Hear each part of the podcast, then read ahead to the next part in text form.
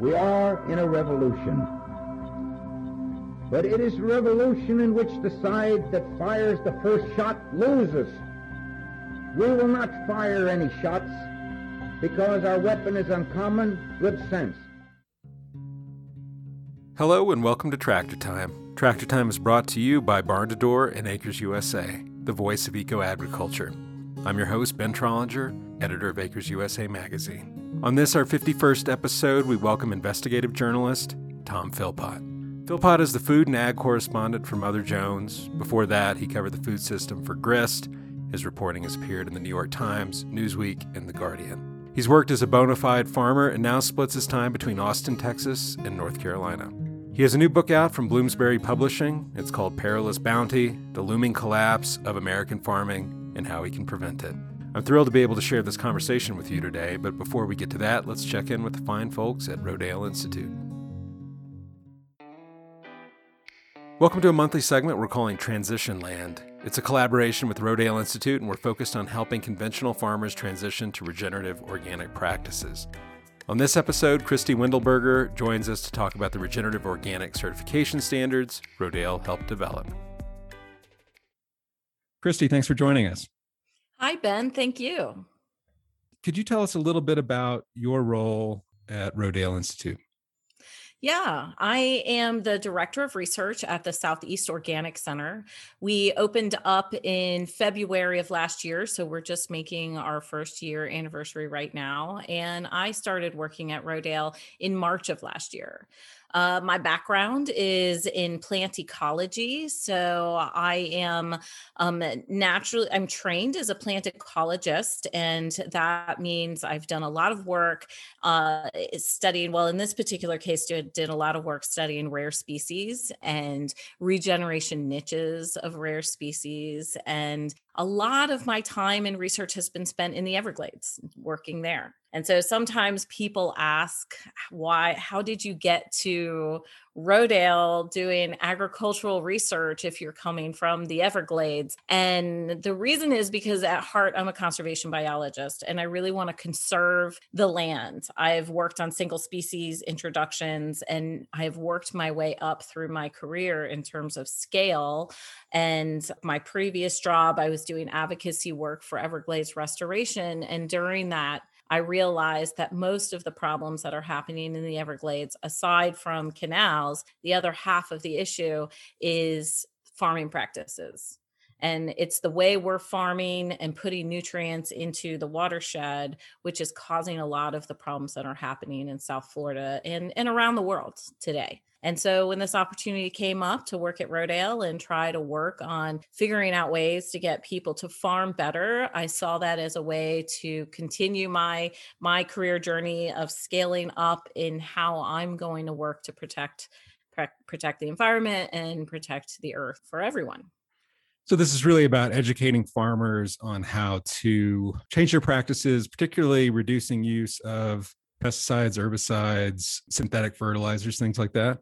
Exactly. And to get the, for, uh, the, all of that to get the chemical use down um, because a lot of the issues when you look at the gulf of mexico and the dead zones in the gulf of mexico that's caused from nutrient runoff going down through the mississippi watershed and out into the gulf. Uh, the same thing when you hear about algae blooms in south florida when uh, and and lake okeechobee and all the algae blooms happening there that's because of nutrient runoff from farming mainly that's coming out into Lake Okeechobee and then going off out into the coastal areas and causing these unnatural blooms of algae. And so we can help that by fixing our farm practices and and um, working more sustainably and doing more organic and regenerative agriculture.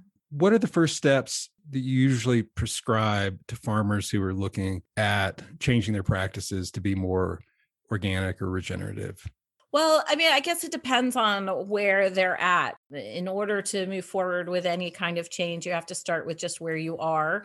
Um, and so some farmers are already doing things like cover cropping. Cover cropping is really important. You don't want to leave the soil bare for large periods of time. That causes all sorts of things to happen. It can cause runoff if there's a big rain. It can there can be erosion if it allows for off gassing of of carbon dioxide and and nitrogen and changes in the in the microbial community in the soil that really can help if there's cover crops, it can really help the soil perform better for your crop in the future and, pro- and provide more yield for your crop in the future. So, keeping roots in the soil.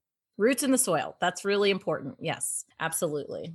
Well, so talk a little bit about definitions. So, people have an idea of what organic is. It's what you don't use. You don't use pesticides, you don't use herbicides. And then the latest term is regenerative. Um, a lot of our listeners may know what that is or think that they do. How do you define it when you're talking to conventional farmers, let's say? How do you explain the concept of regenerative organic agriculture? Well, regenerative agriculture, a lot of conventional farmers are using regenerative agriculture. Um, regenerative means no till means cover cropping. A lot of people are already doing that. It's a way to, like I said, a way to protect your soil microbial level, a way to protect uh, your soil during ra- major rain events when you don't have a crop on the land.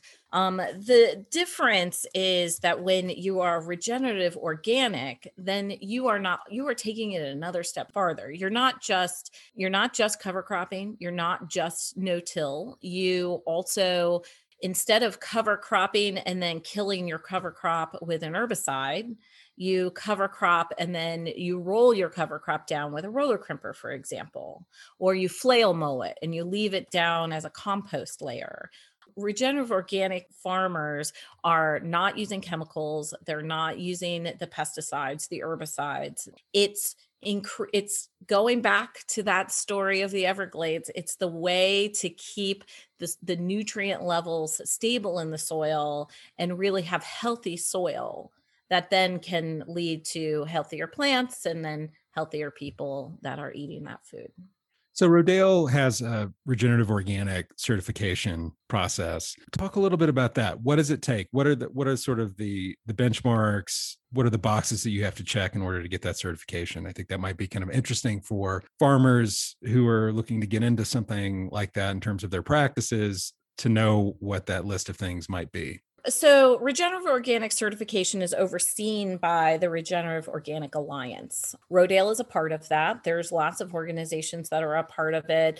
Dr. Bronner's Patagonia, Compassion, and World Farming. There's there's several other other organizations that are involved. And the idea to regenerative organic certification is to use the USDA sort of certification process as a baseline that's great, right? USDA is there, USDA certification is there, and it's awesome that it exists. And we know that when you eat your foods from there, they're going to be pesticide free and herbicide free. But what regenerative organic does is take it another step further. So it really shows that the farmer is doing regenerative practices. You can be organic and not do regenerative practices. Um, and so part of the process is to spend the first two to three years, one to three years, improving your soils in the way that you do during the organic certification, getting them up to that level so that you're really maintaining the soils.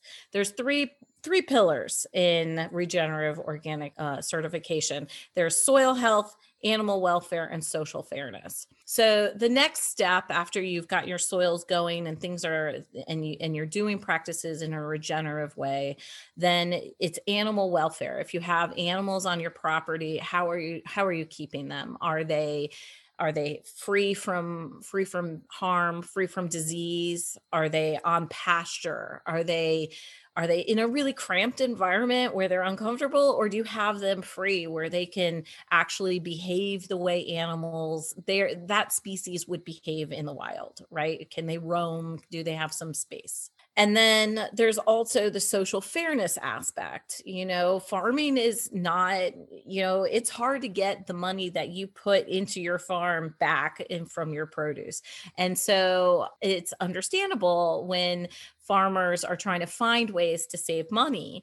But if you're, you know, the whole point to regenerative organic certification is you're paying your workers fairly. Um, there's transparency in the process of employ in the employment process there's no forced labor, that it's just a healthy, safe work environment. And the idea is that when you get this label and you get this regenerative organic certification, then it will help you be able to increase the value of your product so that you get your money back for these extra efforts and you get recognized as doing these extra efforts. And then the consumer, when they're buying the food, can say, you know, can know within themselves that that their food is coming from a place that's treating the land well, that's restoring their soils, that's treating the animals on their property well, and that's treating their employees well as well. So you know it's coming from a holistically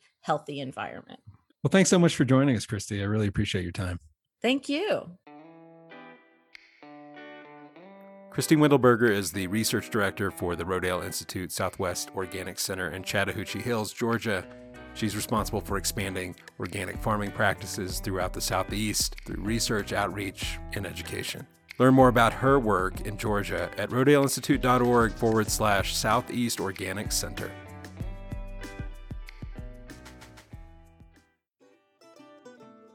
I want to take this moment to introduce our new sponsor, Barn to Door. They're doing a new segment aimed at helping farmers, and you'll hear that later in this episode. But who are they? Barn to Door powers farmers who sell direct, helping them increase sales, access customers, and save time.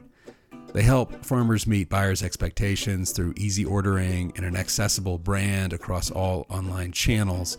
Farmers use software, services, and resources from Barn to Door to manage and promote their business. The bottom line is this farmers that provide convenient buying and delivery options reach more buyers, Data shows farmers can double revenue when they offer online subscriptions and direct delivery. Promote your brand, manage your orders, and keep your profits with Barn to Door, providing the capabilities and support you need to build a thriving farm direct business. Learn more at barntodoor.com forward slash tractor time. Okay, Tom Philpott. There's so many books now on the shelf that indict our broken food system, but Philpott's new book is the culmination of an impressive career spent holding industry and government accountable. Perilous Journey tells the story of two U.S. farming powerhouses, California's Central Valley and the Corn Belt of the Midwest. Through this lens, Philpott makes the case that current agricultural practices and policies are leading us down the road to environmental ruin. And yet, there's still hope on the horizon. I hope you find this conversation as insightful as I did. Tom, thanks for joining us. Thanks for having me. There are countless books written on our dysfunctional food system, but your book takes an interesting angle on this subject. You focus in on two major agricultural regions, the Central Valley in California and the Corn Belt in the Midwest. Can you explain why you chose those two areas and what they tell us about modern industrial agriculture? Yeah, so I chose um, you know, I started writing about this topic around 2005. Uh, I was working on a small farm in the mountains of North Carolina. Actually, an Acres reader from that time. I found it in a health food store in Asheville. I was a couple hours away from Asheville, but we would go there every once in a while. And um, when you start writing about the US food system as a whole, you tend to gravitate toward these two areas because, you know, basically most of the fruits and vegetables that Americans find in the supermarket or get at fast food establishments or even just, you know, regular independent restaurants come from California if they're not imported. Uh, if they're domestically grown, the majority of them come from California. And, you know, in the winter, tomatoes come from Florida, and there are other, definitely other places that have important roles in the food system, but California is a dominant supplier of fruits and vegetables in the United States, and you know also obviously nuts like pistachios and almonds that we're getting more and more used to having on a regular basis. All of that comes from California, and then um, with the Midwest, you know, obviously the corn and soybeans that that production of those commodities is centered in the Midwest, and those are the main building blocks of the of the meat that we all consume. When we go to the grocery store, look at this, you know, supermarket case. The, the, the meat section is dominated by meat that was raised on corn and soybeans uh, from the Midwest. And so, uh, I'm, you know, over the years, writing a lot about these two areas, and um, long about 2013, in the middle of the California drought, I start to dive deep into the water politics and ecology of California. And I see that it's, there are some real major long-term problems of, you know, essentially agriculture had gotten so big there that it was overstripping California's water resources. And right when I was coming to that realization, there were these big storms in the Midwest. And um, I happened to be doing a story there at the time and I realized that these big spring storms that are related related to climate change that are ever increasing in the Midwest are really doing a number on that region's soil. Mm-hmm. And so I'm thinking, well, um, and then you know I, I, dig into it and I find um, pretty quickly evidence of uh, erosion happening in the Midwest way greater than what the USDA is counting. And so I'm thinking to myself, you know, these are the two crucial nodes of our food system. And both of them are in a state of ecological decline that is accelerating. And it seemed to me a pretty important thing to put together and, and discuss. Well, describe these two places as ecosystems, particularly before colonial expansion. Yeah. So both of them are really unique ecosystems on the planet, or nearly unique. They're very rare ecosystems on the planet, I should say. Um, so California has got this, you know, probably the biggest Mediterranean style climate in the world. And that, that's actually a technical term that, um, that means on the edge of a continent in a place that um, you know on the you know the uh, the sunny side. So it could be in the southern hemisphere or the northern hemisphere but the sunnier toward the equator side that gets a lot of uh, of weather from deep into the ocean um, hitting up against it as a, as the edge of a big landmass. Um, and mediterranean climates are, are tend to be you know characterized by you know very very long and warm summers and pretty mild winters. And California's got this other thing about it is it's, it's got this mountain range called the Sierra Nevadas that actually capture this weather, which originates in the South Pacific. Um, in the right months, it um, essentially serves as sort of a, um, a dead end for the weather. So it, you know, these storms hit up against the mountains and drop um, in the form of snow. And so it's got this combination of a Mediterranean climate, which actually means long, dry summers, so not very much precipitation in the summer months. And yet, uh, this incredible resource of this snowpack that comes, and in the sort of pre-contact times, and actually, we shouldn't even say pre-contact until the American state took over California um, in the middle of the 19th century. You know, basically, those uh, that snowpack ran down the mountain every spring uh, in a way that was pretty unimpeded. Uh, there were no major dam projects or attempts to sort of you know capture this water. And so what you got in the Central Valley were these incredibly massive rivers, most of which ended up running out into the sea through the, the Bay Delta. But, you know, a couple of them ran into Tulare Lake, which was the biggest lake. This is in the southern uh, Central Valley, the, the biggest lake west of the uh, Mississippi in the United States. Um, and so along with these rivers running through, creating, you know, these, you know, in some cases, giant lakes, you also had a lot of uh, water percolating down um, from this. And that, that gave rise to this incredible aquifer. Um, and something else that I think that is hard for people to imagine today who go through the Central Valley, which looks like a desert interrupted by agriculture. So you see these really green fields uh, that are being irrigated, and anywhere in between the fields in the summertime, it's bone dry. And it can be shocking to, to know that there were massive, massive amounts of wetlands in the area um, that you know just had this incredible diversity of wildlife, um, flora and fauna. Um, and so what um, and you know of course people lived there as well. There were um, you know lots and lots of indigenous people living in the central valley. Um, and uh, you know a lot of people in in, in the in that time would um, would move from the central valley into coastal areas depending on weather patterns. There's a lot of uh, movement back and forth. But you know sort of people coexisted with this this ecosystem um, directed it managed it but in a way that that kept it flourishing.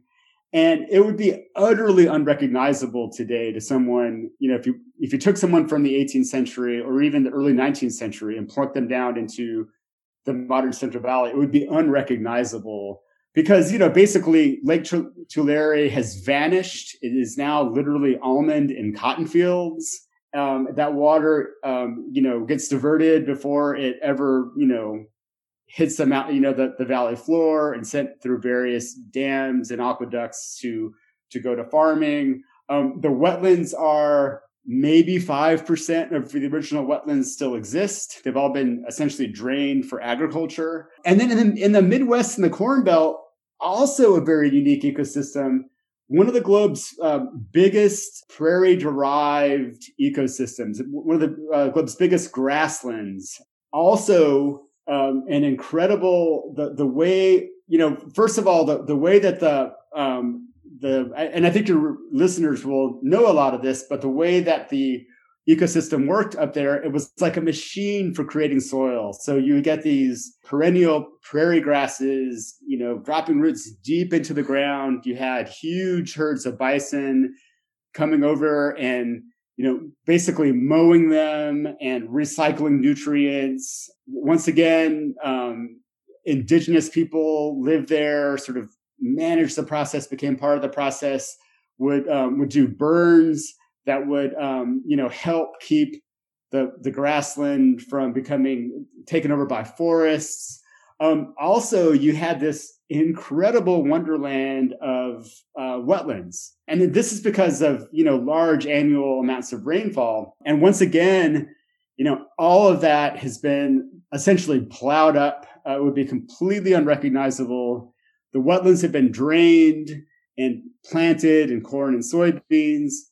And, um, and you know an engine of biodiversity. These these wetlands were for North American birds or for this entire hemisphere's birds, they were this incredible um, engine of you know nurseries and um, habitat, uh, food source. Um, all of that has been essentially paved over, and you know someone who takes someone from 1830 and put them in the modern corn belt and it's an entirely different world. I mean you're talking about makeovers as intense as going from you know this little island off of the east coast um, turning into manhattan. It's it's that much of a transformation. And these ecosystems have been transformed into these agricultural juggernauts but really at this point they're extremely fragile they're very precarious they're headed toward as you say in the book collapse talk about that and how that's been playing out you know in the central valley um, so you, you've got these these two incredible sources of water. You've got the Sierra Nevada snowpack and then these aquifers under the Central Valley um, that, you know, in a lot of senses, and I think uh, talking to an audience that um, that knows farming, you can see what an agricultural paradise it is because if you have a long, very warm summer that's very dry, then your um, your your pest pressures are a lot lower. There's a lot less danger of mold, and there's a lot less insect life because there's there's less water feeding that sort of food chain. And if you can push a button and get irrigation on top of that, so you've got all this photosynthesis, you've got all this sunlight, you've got um, you got no rain, you know, hitting leaves and, and giving a, a place for mold to grow but you can still irrigate and you can do it fairly precisely with modern irrigation systems, then you've, you've got a great place to grow fruits and vegetables and, and nuts. But the problem is that this sort of capitalist agriculture, this sort of globalized, um, this idea of feeding the world, of grow, uh, growing for a global market, of you know basically telling the rest of the United States, don't worry too much about fruit and vegetable production. We've got it. We've got this incredible abundance coming out of California. It what has given rise to is more demand for water than the system can supply. And what you would want, um, and, and the way that you could really manage a resource like that would be to think of the aquifer as a bank account and live off of the annual snowpack. But to get you through hard times, you, you could tap the aquifer and then it would replenish in, in wet years. But what's happened is we've seen over the course of the 21st century, the last couple, uh, last two or three decades, we've seen a marked decline in the snowpack because of climate change. And so the snowpack is um, is shrinking um, on average, but at the same time, water demand is going up and so agriculture in that region is using the aquifer not as a rainy, you know, a, a, dry day bank account, let's say, but they're using it as just an annual resource. And so what you get is essentially a race to the bottom of the aquifer. And until 2015, the um, the aquifers were completely unregulated. So if we're neighbors and I've got you know 5,000 acres of almonds and you've got you know a, a, hundred acre fruit vegetable farm, diversified farm with maybe some li- some livestock, I am going to have a much bigger well than you are, and when the, the next drought hits, I'm probably going to be I'm already using more water than I'm getting from my annual allotment of uh, snowmelt water. And so when the big drought hits and you need to tap that water, I will probably have taken the water level down below your what your well can get. And so what you've got in the area, what you get in the area is this essentially this arms race of well digging, and the only the bigger operations can win that race. And and so essentially what we're seeing is a catastrophic drawdown of the aquifer. And as you get lower and lower into it, you get more and more salt buildup. You know, the, the water that comes out is, um, there's higher salt concentrations. There's higher concentrations of naturally occurring, occurring chemicals like arsenic. And you're already seeing salinification happening in the Central Valley because the water is um, is getting more and more salty. And we've had a couple of uh, since the drought ended in 2016. We've had some pretty decent years, but still below long term averages. We're still overtapping the aquifer. And actually, this 2015 law has ordered every one of these um, watersheds to come into balance. In other words, you can't keep drawing down the aquifer. By 2040, you've got to show that you're in balance. And that is, by all accounts, going to cause a big change in California agriculture because there are going to have to be um, hundreds of thousands of acres go fallow. People are going to have to cut back. And the projections are not so there's this up there climate projections are telling us that if climate change continues, we could see essentially a zero average snowpack by the middle of the 21st century. And, um, and so, you know, we're looking at severe changes coming our way, but farms in the region continue to draw down the aquifer. Yeah, and, and you detail in the book the town of Alpaugh. Am I saying that right? Yes. Alpaugh, California. Yep. And people there and this is just one example i mean this is this is going on across the state but it's a small town of farm workers and they don't have access to clean drinking water it's really just sort of flint michigan just spread out across the state talk about these farm workers who who are are being disenfranchised from access to drinking water by the very companies that they're working for yeah so i went out to Alpaugh uh, which is this a small farm worker community in the southern Central Valley called the San Joaquin Valley at the height of the drought, uh, probably 2014. And it was really interesting time to be there because because of the drought. And when I say drought, I mean what was happening in California in those years was essentially a zero snowpack. Like basically mm-hmm. the winter storms that they count on to, you know, fill the snowpack didn't come. Uh, and so farms were cut off from surface water and all the entire Central Valley was going on groundwater, maybe a little bit of marginally uh, marginal amount of saved surface water from the past from past years. But you know, getting in 2014, 2015, that's pretty much dried up. And you're essentially the whole machine is based on pumping aquifers.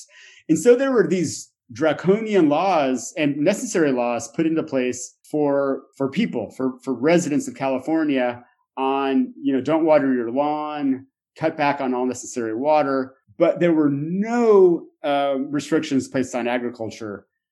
Um, and agriculture actually uses 80% of the developed water in the state. And so agriculture is a big user but all the onus went on individuals and it gets really ridiculous in a town like Alpaugh because you've got, you know, the average income there is around $20,000 per family, essentially people living in poverty, working as farm workers. And their water supply that um, we were, you know, at this point, we they, they, had two wells. One of the wells had gone dry.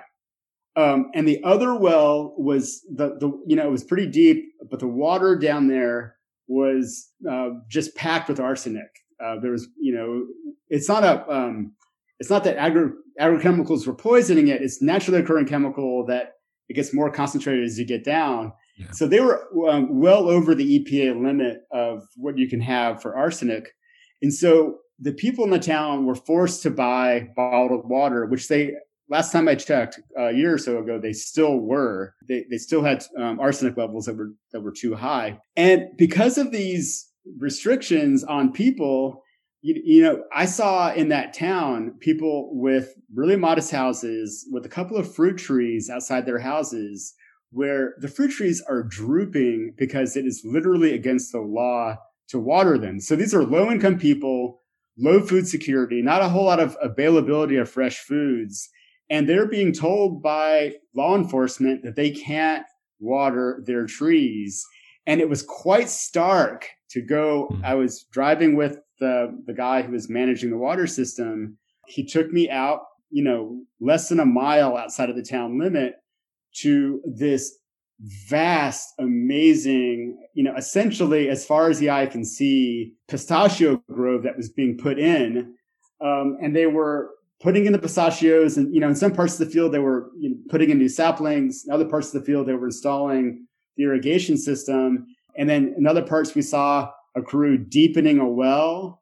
And all of this was completely unrestricted. You know use as much water as you want. Uh, whereas the people in the town are literally paying for poison water having to buy bottled water and and can't water their trees.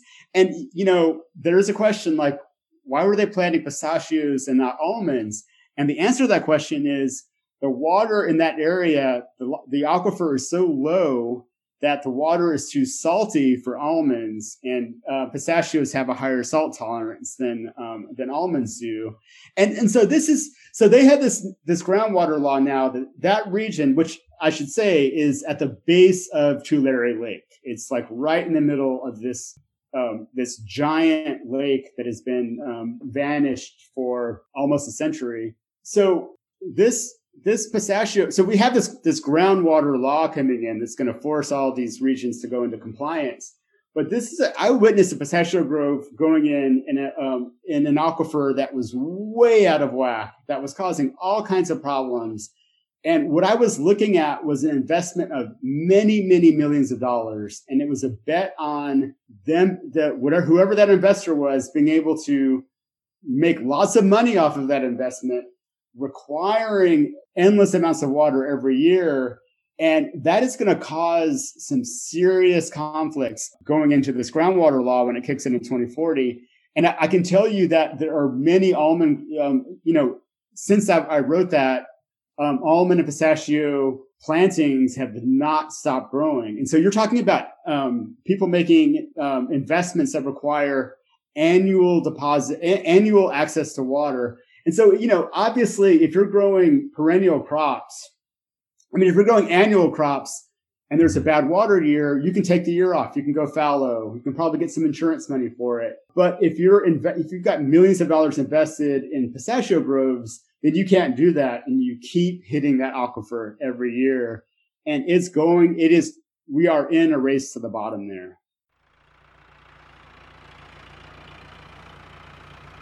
We're going to hit pause on this interview for a brief segment from our sponsor, Barn to Door. Hey, this is Sebastian from Barn to Door. We're excited to be sharing a new series of farmer spotlights during the Tractor Time podcast and segments like these. In today's Farmer Spotlight, we have Ashley Clark from Sacred Roots Maple in New York. We asked her what motivated her to grow their farm's business online, and here's what she had to say. I absolutely love being a part of the online community because you can meet so many great people and hear their stories. And I think that's the part that I really feel is what connects people to farming. I think that there's this huge disconnect often, but once people can connect with a family or a group of people and, and hear their story, they feel like they're also part of the experience and the process too. So, yeah, people aren't necessarily coming out and tapping our trees and making the maple syrup, but they can get to know us by visiting us or reading about us online, and they feel like they're part of the connection. So, maybe when they order a thing of maple syrup and it's sitting on their table for breakfast. They're able to talk about, hey, like this is from upstate New York and this is how they they boiled this to make this. And it gains more of an appreciation. And I think that's something that we really find valuable when we're looking for farms to connect with or buying our meat or other products locally. We try to really hear that story so that we can support that group or that family and continue that process. If you want to hear more about Ashley's story, go to barntodoor.com slash tractor time. Thanks for listening. Yeah, one farmer you introduce in the book is Joe Del Bosque. He grows melons and almonds in California, and he seems like a highly competent and successful farmer. But yet he's hamstrung by all these sort of forces beyond his control. You write that he has a thriving business built on shaky ground. What does his story tell us about how actual farmers fit into this industrialized system? Yeah, so he, he's a really interesting guy. Um, he's a son of a farm worker who scraped, you know, um, scrapes and saved, and um, got his father, you know, became a farm manager, and he scraped and saved in the '80s farm crisis, and was able to come up with enough money to buy land at rock bottom prices when land prices fell in the '80s and um, has become a you know a landowner of a couple thousand acres and so he's got this business where he grows these heirloom organic melons that are essentially sold at Whole Foods. They're very, very seasonal. Um, you can only get them, I think, in the late summer months. And they're, you know, he's got enough to distribute them nationwide through um, through Whole Foods. And these are a very labor intensive product because the sort of modern melons that we get you know, they can be machine harvested. So you can, you know, just these are the sort of flavorless melons you get at the hotel, right? Um, you know, buffet table in the morning. But his melons are really delicate and they're delicious and they require hand labor. And so he's got the, uh, was out there when he had crews of, of workers picking the melons and it's extremely skilled work uh, because the melons don't all ripen at the same time and it takes skill to know you know, pick this one, leave that one there. So he's got this skilled workforce and he gets a good premium on them and it's all working out pretty well. But essentially he is counting for his profitability on some really awful labor laws. You know, basically a lot of the labor protect- protections that most Americans enjoy, like minimum wage, like the 40 hour work week, time and a half overtime that came about in the New Deal do not apply on, on at the national level to farm workers. And California has been slowly bringing farm workers into essentially the 1940s by giving them these um, these protections. And the final one is time and a half overtime which I think kicks in in 20, I think this year, 2021. Mm-hmm. And when I was out there in 2019, what he was telling me was that, you know, look, um, you know, when we're in the growing season and the harvesting season, we have crews working 60 hour weeks because we, you know, we need to get that product up and out. And if we don't, then, you know, you've got melons getting overripe in the field and they're worthless. And so it's a very labor intensive process in that time. And if we have to pay everyone time and a half, our profit's gone and it doesn't make any sense for us to continue this business. And so he's thinking about expanding his almond um, orchards, but his almond orchards are also in a pinch because, you know, he's also a really good grower. He gets a good harvest. Um, he gets a good price on his almonds, but he's in an area that he doesn't have great water rights to these, um, to the sort of surface water coming off the Sierra Nevada. And so he's got to buy water on the open market a lot of the times and the aquifer under him is already dry. It's already, or the, the water is so low quality that it can't be used to um, to irrigate crops. And so his almond business, as surface water declines, as the Sierra Nevada snowpack pack de- declines, he's not going to be able. He's worried about having water to feed his current al- almond groves, and he doesn't think he can handle expanding them expanding his groves because he doesn't think there's going to be enough water in the future. And so he's feeling, you know, when I talked to him in 2019, he was feeling pretty hemmed in by these circumstances. Like right now, I've got a successful business, I'm making profits, um, I've got a kid who wants to take over the business, but where's it going to go? Um, and, you know, he was explaining a lot to me about how a lot, you know, anything that's hand labor in California is already moving down to Mexico. Because if you when you cross the border, you get a lot of the same growing conditions and unfortunately a lot of the same water conditions, but uh, labor has a lot less power in Mexico, and so um, people are are paid less. And I think it was his um, his asparagus crop, or yeah, I think it was asparagus that he used to mm-hmm. have a, um, a foothold as an asparagus grower, but he's decided that it's too um, labor intensive, and so he's already shifted out of asparagus. And he says that asparagus uh, has declined in the Central Valley and exploded in Mexico. And uh, I just want to make clear, I'm making an argument that California shouldn't include farm workers in modern labor protections. Um, what I am making an argument for is that these labor protections should be universal and that Mexican, you know, basically there should be social movements to make sure that Mexican laborers are, are taken care of as well. Um, but it is a factor in what is, you know, it, it actually is driving more almond uh, and, and pistachio expansion because there are very few crops as mechanized as almond and pistachios. The planting is very capital intensive. It's basically machines that do it. The harvest is these big shakers. Like one guy can harvest you know, many, many hundreds of acres in a, single day in one of these shaker machines. It requires some pruning, which is uh, which is hand labor, but you know, very, very capital intensive um, operation. And so, California's labor laws are one of the things driving this this push to almonds and pistachios, but it's a dead end because of the water situation I wanted to take a step back for a minute and talk about your past and, and present as a um, as a journalist. How did you start uh, reporting on conventional agriculture, industrial agriculture, our food system? Um, when did that start for you? Um, how did you? What was the entry point? And and I bring this up because I think it'd be a good way for us to ease into the conversation about sort of the the sources of power and uh, these cartels and oligopolies that dominate agriculture in our country and and globally.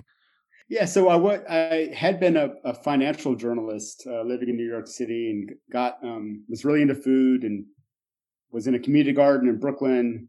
Um, and in my day job, I was sort of there to learn about how capitalism works and how financial capitalism works and corporate capitalism but I wasn't really into the job as a sort of calling.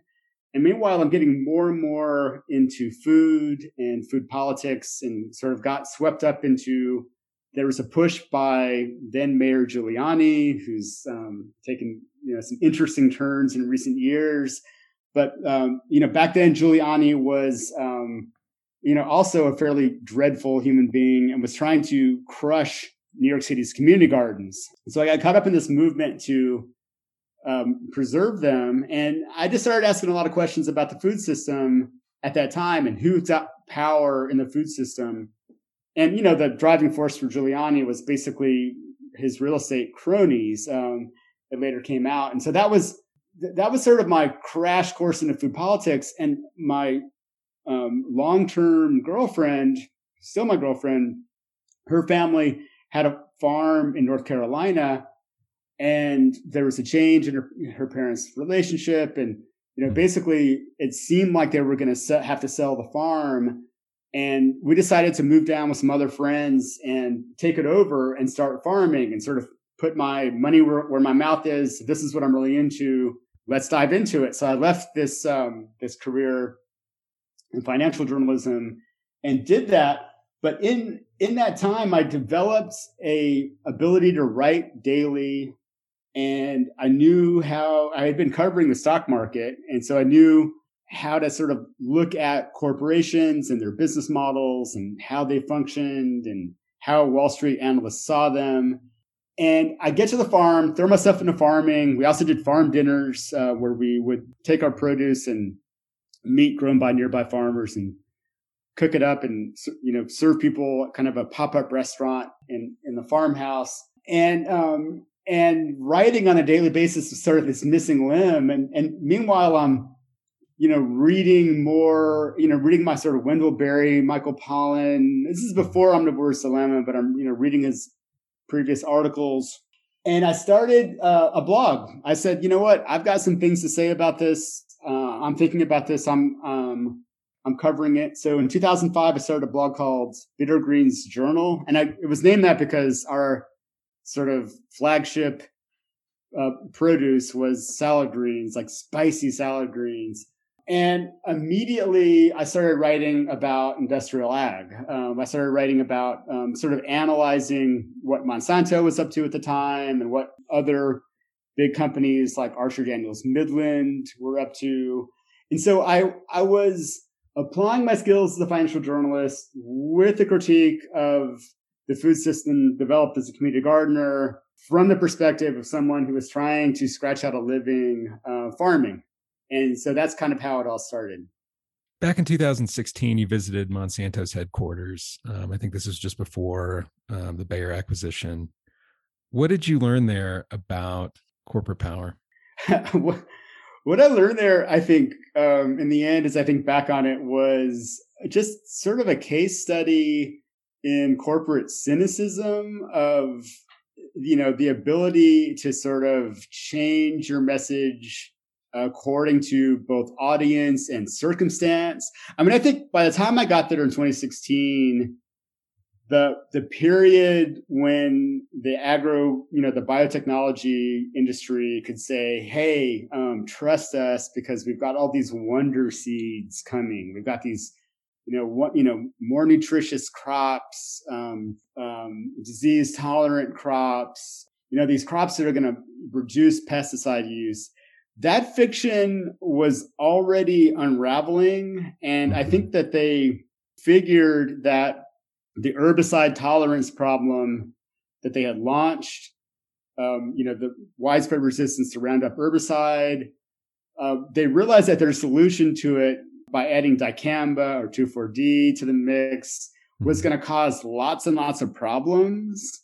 And so they kind of backed off of that. And, th- and they also, you know, I think they also realized that they weren't going to be coming up with, you know, corn that could sequester its own nitrogen or, you know, these, these crops that, that they had been babbling about for a couple of decades weren't coming into, um, into being because the genome of a plant is super complicated and the way that a plant takes up nitrogen or takes up water isn't one gene or two genes or 10 genes. It's many, many genes. And, you know, but, you know, like you can't take a gene from a cactus and put it into corn and make corn not need that much water. By the time you've tweaked everything and worked everything out, you've recreated cactus. Um, mm-hmm. And and I think they were coming to that realization.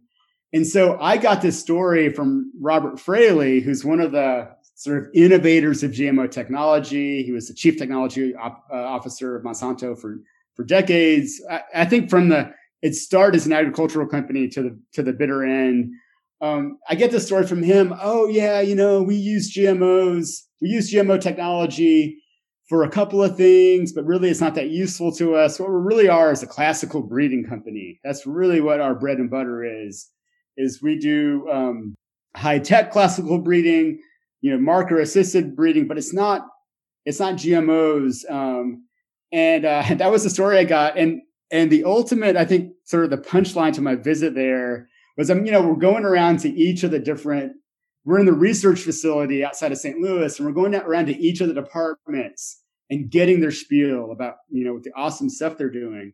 And then we go into the um, soil uh, microbiology department. Um, and this department is going to be, you know, generating soil microbes that are going to revolutionize farming.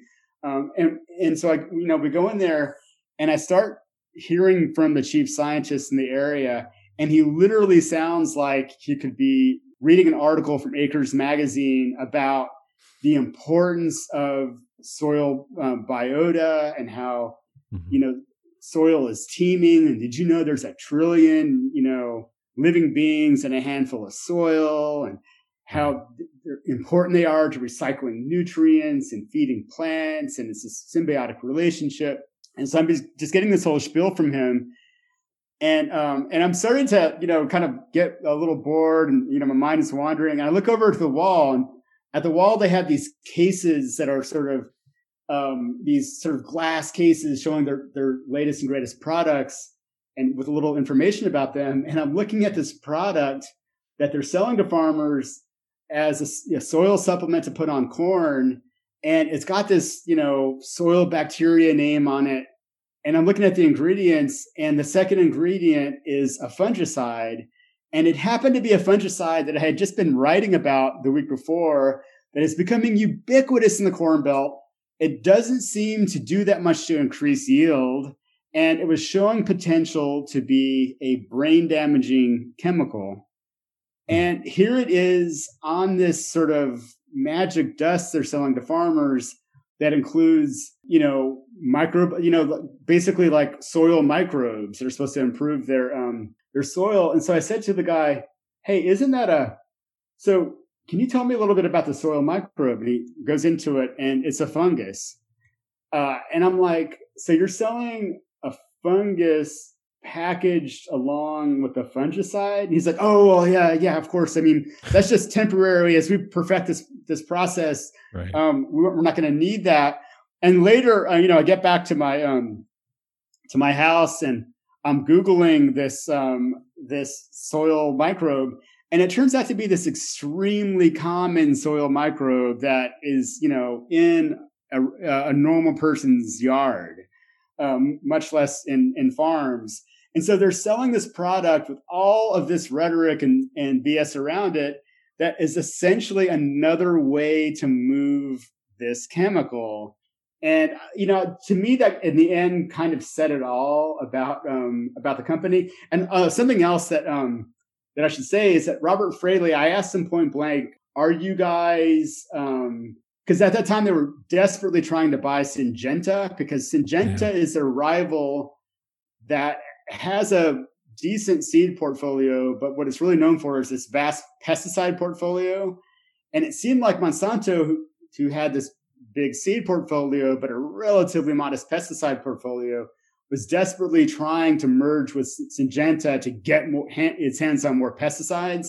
And I said, um, are you guys um, still trying to buy Syngenta? Oh, no, no, we decided to go it alone. Um, not long after, they made another aggressive push for Syngenta. So he totally bullshitted me on that. Um, and then not long after that, the other, you know, basically the same kind of deal happened, but from the other direction. And that is that Bayer, uh, which is a company that has lots of pesticides and a modest seed portfolio, ended up buying Monsanto and creating this juggernaut that has you know, the biggest seed portfolio and one of the two, I think, along with um, Syngenta, the biggest pesticide portfolio. So, you know, Robert Fraley was totally snowing me the whole time. Right.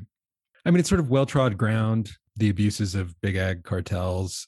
You know, we're we're familiar with you know the environmental consequences um, or at least our listeners are. I'm kind of interested in hearing more about sort of the, the future of farming from a industrial standpoint. You know they might call it precision farming or digital farming. Some might call it farming without farmers. I mean for a long time for decades it's been sort of this system of debt. You know like a company like john deere will sell you a bunch of equipment and and you pay it off for the rest of your life and increasingly these are sophisticated machines that you can't even fix yourself and so they're getting revenue from that um, but eventually are, are farmers just going away that appears to be the plan um, it appears to be the plan that um, this sort of, I mean, I think industrial agriculture at its root is this sort of enlightenment dream of rationalizing this very messy process. Mm-hmm. Like, you know, farming, there's, you know, it's hard to imagine a messier process in farming, literally dealing with dirt. Um, weather is a really big deal, weather is unpredictable whether it's getting less predictable because of climate change, and um, or insofar as it is predictable, it's just getting worse. It's just getting harsher and harsher. And industrial agriculture wants to take that messiness away and make as many things as possible essentially automated and push button. And I think that is the vision. I mean, we've we've seen without really interruption consolidation of farmland in the Corn Belt, um, fewer and fewer farms, but bigger and bigger farms. So, you know, mid-sized farms continue to go out of business and get their land consolidated into larger operations. And so those forces are still at play and precision agriculture offers the promise of continuing that process. So with Roundup Ready seeds and a big combine, a farmer who could maybe have effectively managed 500 acres on his own a couple of decades ago. Let's say now can now can can do 2,500 acres. But if you add um, just you know very few decisions to be made, um, most things can be done with the push of a button. Then maybe that goes up to 10,000 acres. And so it require, you know, that promises requiring less and less human skill, human intervention, and you know what, what these companies are doing is they're saying, "Hey, um, you know, let us be your one-stop shop. Let us be your supermarket for yeah. seeds and chemicals." And I think that was the whole premise of the Bayer deal, Bayer Monsanto deal is if you have all the pesticides and all the seeds, then you can tell farmers, don't go anywhere else. We'll be your Amazon. And also, you give us your data. So you on your John Deere combine and tractor will have these sensors and these sensors will capture all kinds of data. We'll also have satellite data uh, from your farm about like how green your field is. That can tell us about fertility and do you need a little bit more fertilizer? Give us all your data and we will give you back recommendations that you can just follow. You know, spray this this fungicide, spray this insecticide, use seeds treated with these chemicals. And we've got, you know, we can create a custom seed coating for you um, for different parts of your field. And it's just essentially just sort of giving those companies all the power.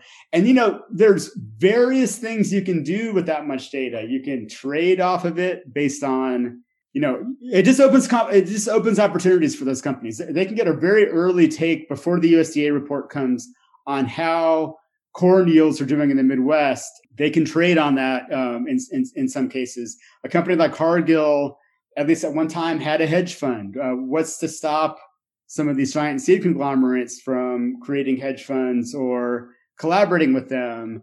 But you know the the end game to that is fewer and fewer farmers doing more and more land with less and less people on the land and all of the trends we've seen in the midwest about you know the the small town drugstore closes the grocery store closes the school closes um, and, just the sort of rise of you know things like as the economy declines um, you know drug problems arise in in their place all those dysfunctions that we've seen that have led to arguably a lot of um, xenophobia. You know, like I, I witnessed it myself in Iowa um, in a section in a episode that didn't make I, I, didn't end up putting in the book, but people I met people on the ground in Iowa complaining bitterly about industrial, some of the depredations of industrial agriculture, like all the giant trucks going through their community to pick up and drop off hogs and feed at these giant CAFOs,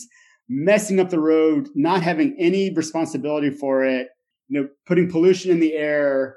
Um, but their answer isn't let's crack down on industrial agriculture. Let's ca- crack down on the immigrants working in the plant, um, who uh, working in the um, working in the meat processing plant that are the it's the only economy happening in the area. Those workers are the problem, not the companies. And and so you get this sort of you know, those forces of depopulating the town, making industrial agriculture the only game in town, uh, that have caused a lot of political changes in our country will um, are set to continue. Um, and the you know the end of the mid-sized diversified farmer who's got some cattle um, that go that go out into rotation that have corn and soybeans, but also might have a third crop, crop like rye and oats that are you know making decisions based on the, the, the ecology of that piece of land um, that becomes more and more rare.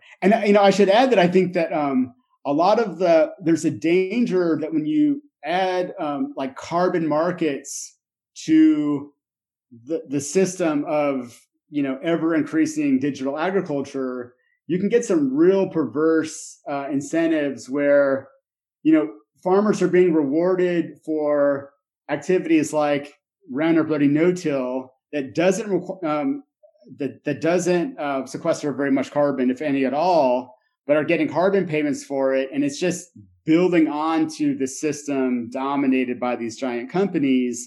And meanwhile, the spring storms that I document in the book hitting bare soil because all they grow is corn and soybeans, and there's nothing buffering the soil in the winter or spring um, those erosion events just continue happening. Um, soil continues unraveling, and yet carbon payments are going to these giant farms.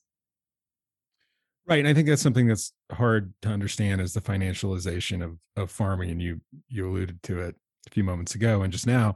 Um, talk a little bit more about that and how and why that's important to understand. Yeah, so I think um, you know there is this um, you know, in the financialization of everything that we've seen in the past 30 or 40 years, um, farmland has come into that maw. Um, I think, you know, at a pretty advanced phase in California, we've seen, you know, you know, basically, uh, for somebody to become a financial class, it it has to have a story. So a financial class is something that a financial advisor will say, "Hey, if you if you want a diversified portfolio, you've got to have this in it. You've got to have stocks, you've got to have bonds, you got to have real estate and farmland is emerging as something on that level and the story behind it is that when you buy a piece of farmland um, the value of it's probably going to rise. And we've seen a long-term trend of rising farmland values in the united states. So you, know you buy it and you hold it and you're gonna um, you're gonna cash in um, when you sell it. And then not only does it appreciate in value but it also throws off income. And so in California, if you have a, a crop like almonds that has this big expanding market, um, the rising middle class, you know, Americans are eating more almonds, but we don't, we're not a big enough place to um, absorb all the production coming out of California. They need growing foreign markets. And so the growing middle classes of Asia are you know, eating more luxury products like almonds, and the industry is very deftly marketing them to consumers in Asia uh, and also Europe. And so you're getting this this rising almond consumption that you can tell for an investor, it's like I've got this rising market. I know almond prices aren't going to go down; they're probably going to go up, and I can make income every year, sort of like dividends on a stock, and I can cash in when I sell it. It's a great thing and so, you know, I talk about in the book um, this, you know, push of hedge funds and big insurance companies investing in California farmland. And you also see it in the Midwest. And where you're really seeing it now is an um, area I didn't uh, get to in the book, and that is the um, the delta of the um, of the southern United States, the Mississippi Delta mm-hmm. states um, are coming under a lot of scrutiny by investors as a great place to grow food. You can grow corn and soybeans if that makes sense. You can grow cotton if that makes sense. You can do sort of industrial scale vegetable production if um, if that makes sense. It's um, a little bit more versatile than the Corn Belt, and so we're seeing hedge funds and um, Bill Gates um, recently has been buying a lot of farmland yeah. in um, in the Delta, and um, and what these kind of investors, you know, their their time horizon is, you know, it isn't super short term, but it's also like 20 years maybe. If, you know, that would be a, a long time horizon for one of these investors. It isn't future generations. So they have different incentives. If you buy some California land, you just want there to be enough this uh, at least an illusion of enough water to sell it at a nice price in 20 years and meanwhile wring all the water out of it you can um, and so you get you know people with a lot more short-term incentives um, on how that land is used than you get when there are cooperatives or um, individual people owning land and I, I think we're going to see that more and more as um, you know, the U.S. investor class goes looking for hedges against inflation, for stability, for just a place to park money where there's a, a good chance of appreciation and annual income. You know, the the underlying ethos now it seems of these large corporate entities that control a lot of agriculture is that the problems are too big, um, climate change with soil degradation. We really need large scale changes and shifts and we can manage that for you. We can do that for you. We we have the apparatus to implement this stuff. We have the ability to move farmers off the land and to do it more efficiently that's that's sort of the the sales pitch is that we can do this better than anyone else because we have the data we have we have the tech. And yet you, you see people who are rising up against that particularly in india right now um, yes. with the with the protests that are going on there. And it seems to be sort of a, a statement about the value of indigenous ways of knowing when it comes to growing food. And, you know, with what we're seeing with COVID and the precarity of, of the food system, it, it seems incredibly dangerous uh, to me to consolidate power in the hands of a few and to disempower people from basic skills like growing their own food. Yeah, totally agree. Um, and I think that you know, and you know, COVID is a great example, and another one is um, you know just that you know complete chaos unleashed on Texas um, yeah. with these you know anomalous um, snowstorms and winter weather events causing grids to crash. You know that plus terrible policy in Texas causing grids to crash and supply chains to snarl up.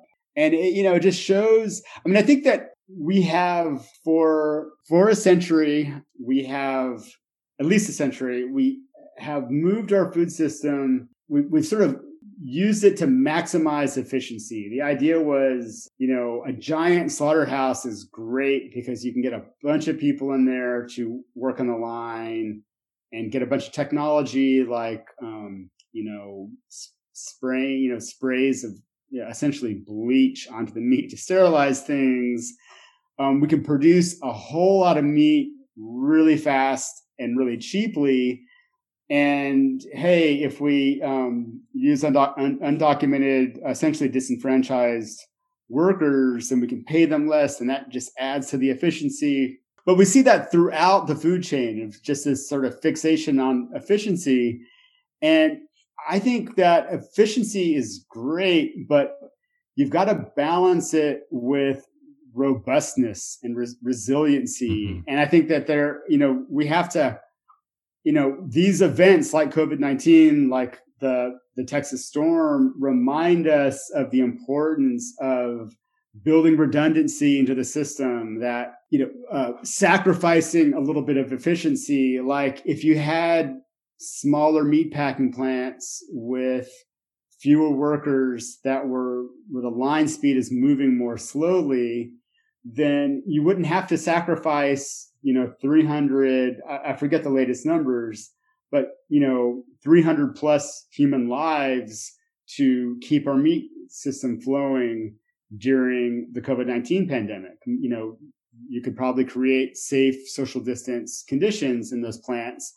Um, they would be less efficient, but they would be more resilient to a shock like COVID 19. And I think, you know, s- similar things with economic shocks to come. And, you know, in my, um, in my book, I have a chapter about an event that's um, pretty likely to happen, and that is the Central Valley that we were just talking about. The flip side of drought is massive flood, um, and the same forces that make storms, the winter storms, um, less frequent in California, also makes them more powerful. And you know, there's a, a pretty high likelihood of a storm coming in the next 20 or 30 years that could well put the entire Central Valley under 30 feet of water. And I was thinking about that during the Texas disasters of last week. Like, you know, basically just the thin, you know, the, you know, society does hang on this very thin thread now of power grids. Well, something like that would wipe out power grids for millions and millions and millions of people. And it would happen, it would, you know, just the, the, the damage there is really hard to fathom, the human cost of it. Um, but we also have to think about it is our sort of uh, fruit and vegetable basket. And it would, you know, it would just completely throw our food system way off course if this disaster were to happen. And we would be a lot more resilient and robust if we could build up fruit and vegetable production in many other places, a lot in the United States, a lot more than it is now. And California would be less important. And I think that would be really smart. But just an example of, you know, leaning on California is very efficient, but it doesn't make us very resilient. Right. And you talk about that in the book, this philosophy of specialization the idea that a region should focus in not necessarily on feeding itself, but on getting really good at producing one, two, or three things and then exporting those goods. You you you offer a critique of that in the book. Um, talk more about what you were just alluding to, which is sort of the the building up of redundancies and resilience through you know regional food hubs. Yeah, so you know, there's this idea of comparative advantage, and you know, I mm-hmm hauled this economist out for um, for a, a, a, bit of a beating in my book for um, for saying, hey, you know, this is like maybe 2000, sometime in the 2000s. This economist who was writing on Freakonomics blog was, you know, basically like, what is all this nonsense about local and regional food production? Haven't these people heard of California? You know, California's got this great um, natural advantage in growing food. It's got this great Mediterranean climate um, he didn't mention it, but you know, at the you know, California's always benefited from proximity to Mexico and the fact that it used to be Mexico, so it's got this you know this essentially captive workforce that works really cheap, although that is um, starting to change as I talked about earlier. It's got the Sierra Nevada snowpack. We should be growing most of our fruits and vegetables in California, and other regions should be um, doing something different. And I think he actually wrote that in 2011. And that very year is when California goes into this massive drought. And um, it just made me reflect about how there, I think there is something to comparative advantage. It's not, it's not a stupid idea, uh, but there's a lot of false economies within it. Like California has much less of a comparative advantage when you factor in the fact that it's drawing down its water supply in this catastrophic way. And when you put that into it, and then you also add this flooding factor, which I don't think very many people were thinking about in 2011, its comparative advantage starts to look a little bit different. And it starts to, even within that logical framework, it starts to make a lot more sense to build redundancy into the system because the very non-zero chance of decline and or interruption of uh, of that resource. And you know i think that um, it's incumbent on us as writers and economists and, and just thinkers in general to you know when we're thinking through those things asking you know what are the real advantage advantages of a given area and what are the what am i not seeing? Like this maybe this is too good to be true. And i think that particular economist uh, fell into that trap. But I, I, just think you know california with its incredible natural advantages that I've laid out should be a great, will always be, as long as we exist as a society and a species, a great place to grow food. It should overproduce food for its own population and be a regional food provider for the Southwest or, or for the West Coast. But I think we should de emphasize it as the national source of food and just you know as i put it decalifornify um you know in texas in colorado in the northeast in um in the southeast and other parts of the country there's been this great movement of small scale and medium scale farmers but um, it's still relatively small. California still dominates the food chain. And i think we should you know as a national policy and as local and regional policies we should set ourselves to increasing that, finding out what do farmers need, uh, what sort of land policies, how can we tweak land policies to make uh, farming more profitable? What sort of infrastructure gaps exist at local and regional levels that we can make public investments in to increase regional food production? And if we do that, then um, if the California aquifer, you know, dries up or it gets the sea gets swamped under a huge flood or a giant earthquake. That could be a local problem and resources can flow to help fixing it, but it doesn't have to um, cause these ripple effects nationwide. Um, and so that's sort of what I'd like to see. You know, um, Chris Newman, who's a, a farmer in Virginia, has written a lot about sort of the pitfalls of the small farmer ideal. Yeah. Um, and how it's likely not going to mount an effective defense against big ag. Um, I'm curious to see what you think about Newman's ideas, but I think you're familiar with him, and yeah, and and also sort of how that fits into maybe your own vision for how small farmers can sort of unite and find some collective power there. Yeah, so I finished my book before I w- was reading Chris, but I think I think the ideas in my last couple of sections of Perilous Bounty and his ideas aren't in contradiction. Mm-hmm. And we're both sort of saying similar things from a different direction. And and that is that like, you know, basically I asked a question of, you know, I used sort of the publication of Omnivore's Dilemma in 2006 as a landmark. So there was enough energy in the movement to pull Pollan into writing this book and then, so already by 2006, we were well into this rise of farmers markets and CSAs. And he writes this book and really popularizes the idea. And I feel like, uh, you know, around that time, um, there was just a lot of despair over national politics, you know, the Iraq war and second election of George W. Bush. And there's a lot of despair over national politics. And I think that book lands at a time when people are ready to think about something else and um, turn their vision, you know, in, in, a more local direction. And so you get this other big burst of interest in local food and farmers markets and farm to table restaurants, and all that takes off. And I, and I was part of that. I was, you know, I started working on a small scale farm in 2004. So I, I was part of that movement. But I ask at the end of my book, which is, was written in late, this section was written in late 2019 you know, what have we really gained in that 15 years since? Or if you want to go back to the 70s and Wendell Berry, or, you know, wherever you want to start, you're, you know, when did the local food movement start? What have we gotten in terms of tamping down and replacing the power of industrial agriculture and industrial food and stopping its ecological damages? And the answer was not very far. Um, mm-hmm.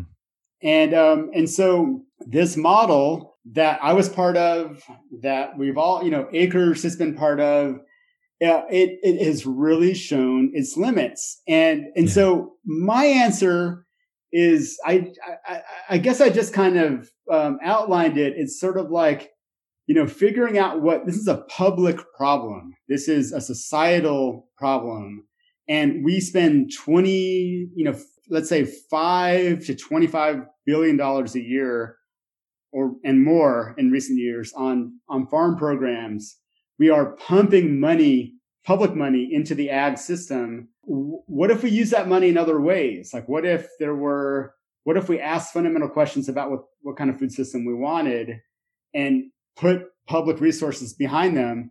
And, I, and so I think that that's sort of my answer. And, and, and Chris asks very provocative questions about the sort of single farmer model yeah. and um, wants to push over to an idea of you know, essentially indigenous ways of, of land stewardship that I think in the Western context, the starting point is cooperatives and webs of cooperatives.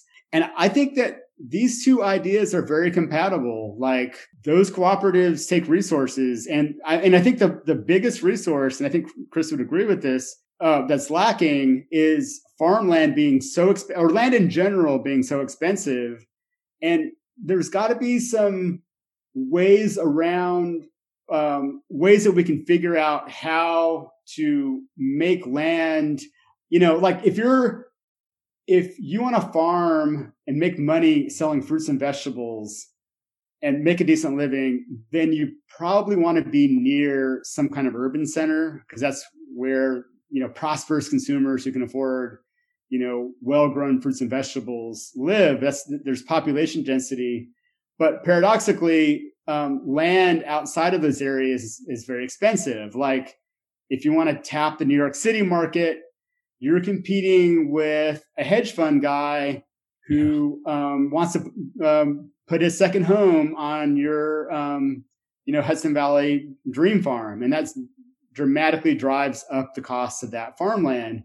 And you know that's true everywhere. It's true in Austin. You know, every place I've been. Um, now I'm living in North Carolina. You know, it's really the the best markets for um, local food are places like Asheville and the Research Triangle of Raleigh Durham, and those are also places where land is most expensive. And so figuring out land use policies and creating support for new cooperatives, I think these are, and this is where the real cutting edge of thought, I think has to be. And it's sort of my book ends at the, um, at the edge of that. And I think there are multiple other books to be written about how to develop a system that actually makes sense. Um, but I think a, a, lot of people's ideological pro, uh, priors will, um, will will have to get shaken up about you know just things like what does land ownership mean in the United States. Yeah, this is essentially settler colonial way of thinking about it. That you know I as an individual get a deed to this piece of land. And I can pass it on to my heirs or sell it um, to the market is that really compatible with creating a sustainable food system? I think Chris is asking really provocative questions along those lines. Yeah. Well, Tom, do you have any hope for the current presidential administration and Congress to make changes to agricultural policy that will line up with your prescriptions, or are you seeing sort of more of the same old trends continue? I see a lot of hope and also a lot of peril. Um, you know, like a lot of people, I was really disappointed by the the choosing of Tom Vilsack to run the USDA, yeah. uh, which he ran for the eight years under the Obama administration and was basically a centrist corporate Democrat and ran the um, department like that. And you can Google my name and his name and see some critiques. Um, I've been writing about Vilsack since you know 2008, uh, but I wrote some stuff about him around the time of, of his nomination. And so I see that as definitely a sign that Biden, you know, and other picks that he's done, he's shown an ability to grow past the sort of centrist corporate Democrat place that he came from and that he occupied under Obama. But mm-hmm. in ag, he went, you know, took a sharp turn backwards.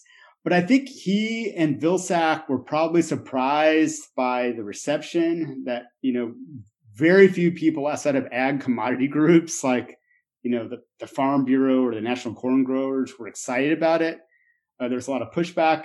So I think Vilsack is starting off a little bit on his back heel and, you know, kind of forced into a position of wanting to show progressives that, hey, you know, I changed with the times. So I take some hope in that. But um, where I'm really getting hope nowadays is, um, you know, essentially, um, Cory Booker, who used to be sort of the um, personification of the centrist corporate Democrat, has really been yeah. putting forward some impressive um, ag policy bills in the past couple of years. He's got an incredible bill that would um, essentially phase out over time confined animal feedlot operations, the giant factory hog and chicken and uh, farms and um, and beef uh, feedlots uh, really, really crack down on them and and phase them out in a way that would be fair to the um, to the farmers now holding the bag for them. Um, he's got incredible Justice for Black Farmers Act that would, um, you know, redress some really stark wrongs done to, to Black farmers over the past century, and um, and he's got a climate bill that um, I think has some potential that uh, focuses on ag. And the exciting thing about him is that he joined the Senate Ag Committee. Um, he is now, you know, the senator from New Jersey is now in the Senate Ag Committee. This was not a a, a sexy uh, committee to be on for ambitious politicians from urban areas um, in recent years, and he's. Um, he, you know, he's going in full full throated with a lot of policy ideas. Uh, Senator Warnock, who you know recently won election in Georgia, joined him on the Senate Ag Committee. And so now we have our second and third black um, senators on the committee ever. And um, and Warnock seems to, you know, he's from Atlanta, another urban guy, seems to have some very progressive um, ag policy. And I, I know it might sound crazy to listeners, like, you know, how are we praising this guy from Jersey? How is he going to tell us about ag policy? But I can tell you that um, that Booker has been working really hard with um, Joe Maxwell. Um, used to be with the um, Organization for Competitive Markets, which uh, which seeks to rein in the power of these um, giant corporations that run the food system. And Joe is now doing a thing called Family Farm Action. You know, Joe's a Missouri guy, grew up in a hog farm. Um, he's sort of a, a, good progressive populist, and um, and Cory Booker's staff has been working really hard with groups like that so it isn't an, coming from a place of ignorance, like, hey, we know how to do agriculture here in New York, and we're going to impose it on you um, out in rural America. Uh, it's very nuanced. It's very tied into progressive social movements in in farm country. Um, so I'm excited about that. Um, I haven't seen a, a progressive force, a real progressive force within the committee in the Senate in a while. And on the House side, for 15 years, the top Democrat on the House um, Ag Committee was Collin Peterson. Collin Peterson is a, essentially a climate change denier and a champion of these agribusiness companies. He was defeated in his race, um, booted out of the um, out of the House um, by the election. And there is this um, Representative Scott from Georgia, also an African American man who's been on the committee for a while. Um, he you know, I don't know much about him yet. Um, I do think he's got some agribusiness interests. You know, if you're from Georgia, you probably do. But he does not deny climate change. And he has been talking about it a lot since he took over. And I think that's very encouraging to go from a climate denier to someone who's determined to have an adult conversation about it um, as it pounds um, farm country across the country. So I'm encouraged by by that. And I'm encouraged by social movements like, you know, the climate movement um, has come up and already had a big impact. It's, you know, stopped the Keystone pipeline a couple of times.